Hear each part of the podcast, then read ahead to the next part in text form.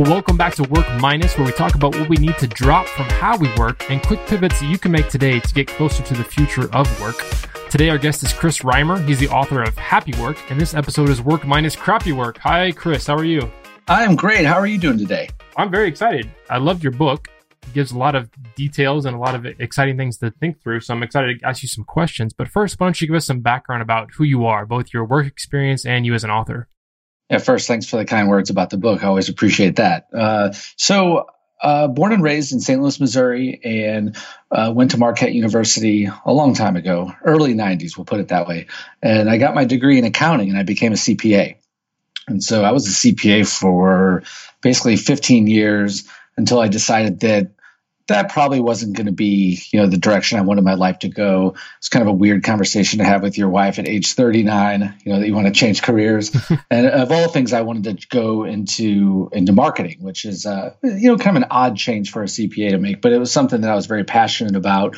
Uh, long story short, I learned a lot about marketing by trying to gain some visibility and awareness for a t-shirt company that I used to have called Rizzo Tees. And so I just took to marketing like fish to water and especially Twitter, but then beyond that, Facebook, blogging, video production, all along the way, noticing how I had felt at each one of my jobs, both the good ones and the bad ones, and just kind of gained an interest in workplace culture and workplace happiness and wanting to find ways to actually be able to shape that at the places where I was at. And as a CPA, it's kind of a weird thing to bring up in marketing, it's a little bit more of a natural fit. You know, you want to be able to market the organization, have people want to work there, want to be able to buy their products. So I decided that there was a message that I had to get out, and that was the kind of the genesis of the book. Uh, right now, I am associate director of new media at Maryville University in St. Louis, and so here I manage all of our video production and our social media output. And as a side gig, I just started a company called Boosa Tech, which uh, is uh, manufacturing and selling power banks, portable phone chargers. So as I am constantly running around burning two phones down to near 0% every day, one business, and I'm one of those total nerds that has two phones, but it actually is really works for me. Uh, burning phones down to like 1% each and every day, it seemed like a natural business to get into. And so I actually just launched that last week. So brand new. Got a bunch of inventory at home. It's kind of fun and scary at the same time. uh, but, but I'm excited about it. So, getting out of the CPA role, you've really jumped into this next phase full term. I mean, you have all sorts of new businesses going on. You're working at a university doing marketing. That's a big jump. Definitely. Uh, you know, it, it's kind of fun to be able to come in and do marketing, but also kind of have the financial sensibility that, no offense to my marketing brothers, a, a lot of marketing people don't always have that financial sensibilities. So I kind of come at it from a left brain and a right brain point of view. So I've been told that's kind of unique. Um, I definitely am better at this than I ever was at being a CPA. Uh, you know, I passed the CPA exam. It's one of the hardest professional tests out there. I, it's like a nightmare. I still that is still like my recurring nightmare that I'll have is that they lost the results of the CPA exam when clearly, and I would have to retake it. Oh no! It, it clearly means nothing anymore because like the only thing I touch uh, is our checkbook and our taxes when it comes to accounting. Like I, I I shake when I receive a spreadsheet, you know, at work. I don't. That's my old life.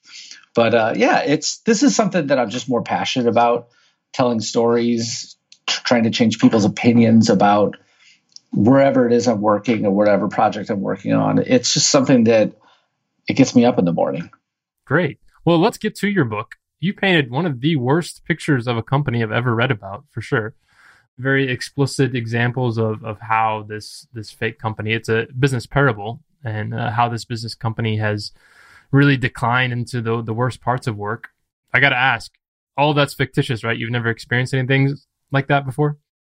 So I want to tell all of your listeners that I'm actually one of the lucky ones. I have never worked at a place exactly like what you're going to experience in Happy Work. The name of my fictitious company is uh, Venori. If anyone's wondering how I came up with that, uh, it was a random name generator, and then I checked it against SEO, and there weren't a lot of results. I'm like, hey, I can own this. so, um, but it is kind of a combination of a lot of things that have happened to me at different jobs. And I mean, you're correct to note that it seems like a very horrible place to work. I was attempting to put the reader as a potential employee into you know the seventh circle of hell and so i really wanted to make it as bad as it can be out there there are companies like this even though you might not want to believe it so but a lot of the stories that are in the book do uh, come from personal experiences with names changed i also though when i ran out of ideas i actually went to Facebook and talked to my friends.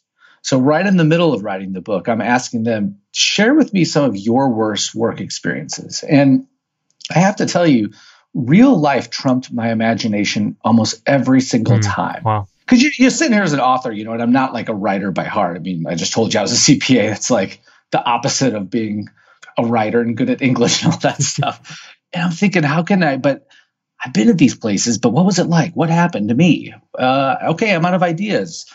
What, what, like what can happen next to someone? And then someone would post on Facebook, and I would just be like, "No way." yes, that's going in the book with your permission, of course. And they'd say, please change the names, you know, and I, and I would do that. So, yeah, real life trumped my imagination every time. And that actually is a little scary to me that I was having trouble dreaming up the worst, and yet it was actually happening to friends that I had. Wow. Well, I do appreciate you mentioning the name change because the one of the key villains is named Neil, my name. So I appreciate you making that clear that it's not anyone real, right? Neil, I don't want you to take this personally, but you know, and I've never seen you, so I don't want to get too personal here, but I will say that when I was coming up with my CPA character, and you know, I don't want to ruin it for any of uh, your listeners if you happen to buy my book, uh, available at bookstores everywhere, of course. He's not the best CPA. even I, even I was better than him. And I tried to create someone. I tried to paint a picture of a kind of lazy, uh, slovenly uh, character. And then I thought, well, what's this guy's name going to be? Mm. And you know, I just think I'm going to stop talking now. no, it fits. It's perfect. Neil, I'm sure you're a picture of health and nothing like the Neil in, in my book. Please. Thank you so much. well, a lot of the book you talk about especially in the, the early parts, talk about stress, talk about how bad stress is in, in a work environment. Why is stress such a big cause of, of a crappy work experience? So, one thing that I've taken away from a lot of the experiences I've had that have been stressful, and I'm sure your listeners can be, you know, can can, can relate to this, is how actually out of control you feel when you're upset. And uh, one place this happens, unfortunately, more than any is when, you know, I'm doing something or dealing with my kids. You know, you can get really, really upset. And it's like, these are your children. and You absolutely love them to death. But like, I am, like, I'm almost like, I've almost lost my faculties. I'm almost out of control just because I'm so upset. And it's very difficult, you know, and then that's, that is the, that's the perfect time when someone comes in and tells you to relax, which is the last thing that would ever work in that situation. Right. You can't tell someone to relax when they literally cannot settle themselves. So the thing with stress, and it's actually a chapter title, work as a, I think I called it work as a cortisol nightmare. So cortisol is known as the stress hormone. And in various situations that can be released into your body and has all sorts of uh, deleterious effects to your health. For women, it's actually very, very much not good for their pregnancies, which seems like a nightmare since we should all want everyone to have healthy babies so they can grow to the next generation of great people. Um, and and for everyone else, you know, it's a matter of uh, just having all sorts of really unfortunate health effects. My understanding is that you know these these hormones are getting released, you know, in sort of um, like I said, stressful situations, fight or flight situations. I mean, this is in our biological coding. This is coming from the time when you know we were having to fight off bears for survival and stuff like that. The bears aren't an issue anymore. Now we're going to work, and we're actually our workmates can often present the threat to us, the threat to our livelihood, the threat to our sense of significance, our ability to make a contribution to society, which is important whether you realize it or not. So it's not that work is always going to be easy. So I get this question a lot, you know, oh, you just want, you know, unicorn rainbows and utopia and stuff like that. It's like, no, I that I understand that there's going to be struggles sometimes. There's a store that will be unperforming or they'll you'll hire the wrong person and it's just not a great culture fit. These things happen. Challenges will always come up. It's a matter of being able to band together and live based on a series of ideals that will let you get through these difficult situations with a minimum of unnecessary stress. Let me pick up on the term you use, culture fit. Um, in terms of happiness at work, do you feel like there's different definitions of happiness for different organizations? So you might you might fit in one place, but not another, even though the happiness is, is there for both. That's a really great question, and I'm not even sure I have ever been asked that before. Um, well, what's interesting is I think Simon Sinek talks about this in some of the various gigantic TED talks that he's done. Basically, the idea that you can take someone who is like a model citizen when it comes to work and put them into a very, very unfortunate work situation. And more often than not, their behavior will devolve into crappy work. It will turn into that which they are surrounded by.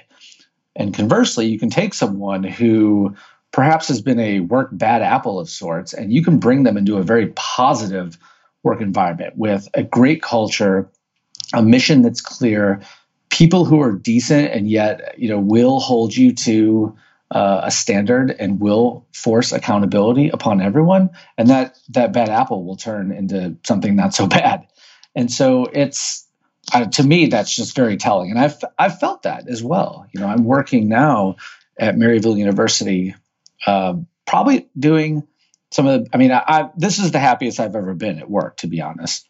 Uh, probably doing some of my best work. The job I had right before this, I was pretty much the same person, minus a few years of experience. And I'm using many of the same ideas here, and definitely the same philosophy on communication and social media and human interaction online and such. It completely did not work there. And it was like a cult that I wasn't a member of. Hmm. And then you come to Maryville, here, it's completely different. So there are definitely different kinds of culture that different people will thrive in. You know, when I think back to the last job, I'm not totally sure who thrives there, except perhaps the cultists who you know drink the proverbial Kool Aid. It's so your question's a good one. I think that you can have definitely different types of people are going to fit in certain situations. I mean, you're not going to find me at a very large organization or you know one that there's going to be you know just countless hours of work uh, like a startup environment or anything like that. It's I figured out pretty quickly that that sort of thing was not for me. So everyone will have a certain type of job that they will probably thrive in. The challenge or potential tragedy of it is will they find it in time? Yeah. You know, will they will will they know what they're looking for? Will they have the upward or even sideways mobility to go and get that job? The confidence to to leave a job that's comfortable, but maybe offering them nothing in the form of workplace fulfillment or happiness. So yeah, it's um, and the thing is too, if I don't get a chance to say this, I'll say it now. You know, as human beings, we our our work means more to us, I think, than we realize. We think that mostly it's about having a family and having great friends and having some hobbies that are you know fulfilling or something that we enjoy the fourth bucket of time which is work is the one that so many people, especially Americans, just kind of shrug their shoulders and say, "Oh, it's work. This is what do you expect? It's just a job." You know, but we can have the same high standards that we place on those first three buckets family, friend, and personal pursuits. We can apply the same high standard to work and not put up with this anymore. Not and, and have the courage to go and find something new or have the courage to stand up for what you believe at your place of work so when you model the behavior that you want to see others, uh, you know, displaying, pretty soon it'll start to happen. Does that make sense? Yeah, yeah, absolutely. And it leads me to my next question, which, you know, we're talking about the future of work a lot, which often brings in this whole AI revolution that's coming in. We're looking at an age when you don't have CPAs anymore because that's all automated. That we figured out how to program that. We you don't have a warehouse team anymore because that's all done by robots where does that fit into this this idea of, of finding fulfillment with work if work maybe isn't there for a lot of people? I think that this type of questions kind of projects the notion that there are going to be less jobs in the future. And I'm not sure that that's so. You know, there there have been here in the United States productivity is at an all-time high. which means that companies are as optimally staffed as they've ever been, which should mean, I mean, not to mention, I mean, perhaps there's more economic production than there's ever been, but there are a lot of jobs that really don't exist anymore. There are a lot of factory jobs that, I mean, like factories run by 20% of the people that they used to, and yet unemployment is actually incredibly low right now. So there's a possibility that the type of jobs that are going to be important in the future really exist yet. I, I, for one, am not really keen on the idea of a robot stories, which is kind of what I do. They do exist. There, I think the Associated Press uses some kind of uh, technology in order to create stories, and some of them are readable, if not perhaps a little bit lacking interest, but they they're readable. Uh, and perhaps I'm not going to have a human CPA in the future. But what we don't have enough of right now are cybersecurity people. I mean, if you watch the news, you can know everything you need to know about that. So cybersecurity people and coders. So there are a lot of jobs that are going to if you if you're if you're a truck driver today and you're not going to be a truck driver in 10 years, there's an extreme possibility there's going to be another kind of job that with some training you're going to be able to do. So I think that there's still plenty of opportunity in the future to find work that we will be happy doing and that will feel fulfilled when we do it. So do you feel like the pursuit of of happy work becomes even more important as we switch these roles and switch these jobs or does it become like it's just going to become standard and it'll just always be there? I would say not more important than it is right now. Um, I think that and it's it's kind of an aside from happy work or crappy work, but people I think probably are going to kind of have to strap in and accept and brace for the change and realize that you know if you're if you're driving you know an 18 wheeler right now it, that job it's possible that job won't be there in the future you know and as another huge aside what people are going to have to get used to are, is the notion that you know instead of um, 5% chance of, you know, being in a fatal car accident caused by another human who's making choices behind the wheel, you might have a 0.05% chance of getting killed by a computer. And the fun thing, the fun thing that we're going to have to deal with is like which is better, the lower number or the one where we all feel like we're in control. You know, if there's if nobody caused the fatal accident, like how are we supposed to feel about that so i think there's a lot more that we're going to have to deal with as technology sort of as we superimpose technology over everything that we do there's a lot more that we're going to have to worry about like morally and decision wise then like how can we be happy at work I, I would say that though like over the last 50 years we've definitely kind of woken up to the idea that hey work doesn't have to be like a slog. It doesn't have to be always boring or working on just working on the Henry Ford assembly line, as it were. You know. Yeah, yeah, absolutely. But a lot of people out there listening are part of good companies. You know, ones that have been around for a while or their their teams are are well functioning. They're going through, but a lot of times you don't realize when you're on that slope down towards crappy work, away from happy work. So give us a couple of early indicators that might show that people are on the way that they should watch out for. The first thing I would say, honestly, is to if you have good instincts, is to trust them. So, the one place where this is going to be a struggle for certain people is that you know, depending on where you're at in the company, you're not going to have like a global picture of what's happening at the company. Um, it's funny. I've always looked at folks who like they're really curious and want to know what's going on all around the company. I've always looked at that kind of curiously, like what does it have to do with what you do? But probably what people are trying to do is they're seeking patterns, trying to understand uh, you know, humans are pattern seeking animals. And so we want to know, we're trying to suss out what's going on around us and whether it's a good thing or a bad thing. And it's part of our, it's honestly probably part of our survival instinct actually come to work. If there was, if there was a place that you could start, you know, and if you read my book, you'll you'll read you know you'll read some things that I say like money does not buy happiness, which is super cliched at this point, but I kind of go into it in depth, and I believe it. But I will say, man, one place you could go look first is like if performance is slipping, because you know when they say in sports, winning cures all. It is true. Like if a team is winning you're completely undefeated and you've got a 10 game winning streak or whatever, man, there's a lot of problems that are getting swept under the rug. Like knowingly or unknowingly, not a big deal.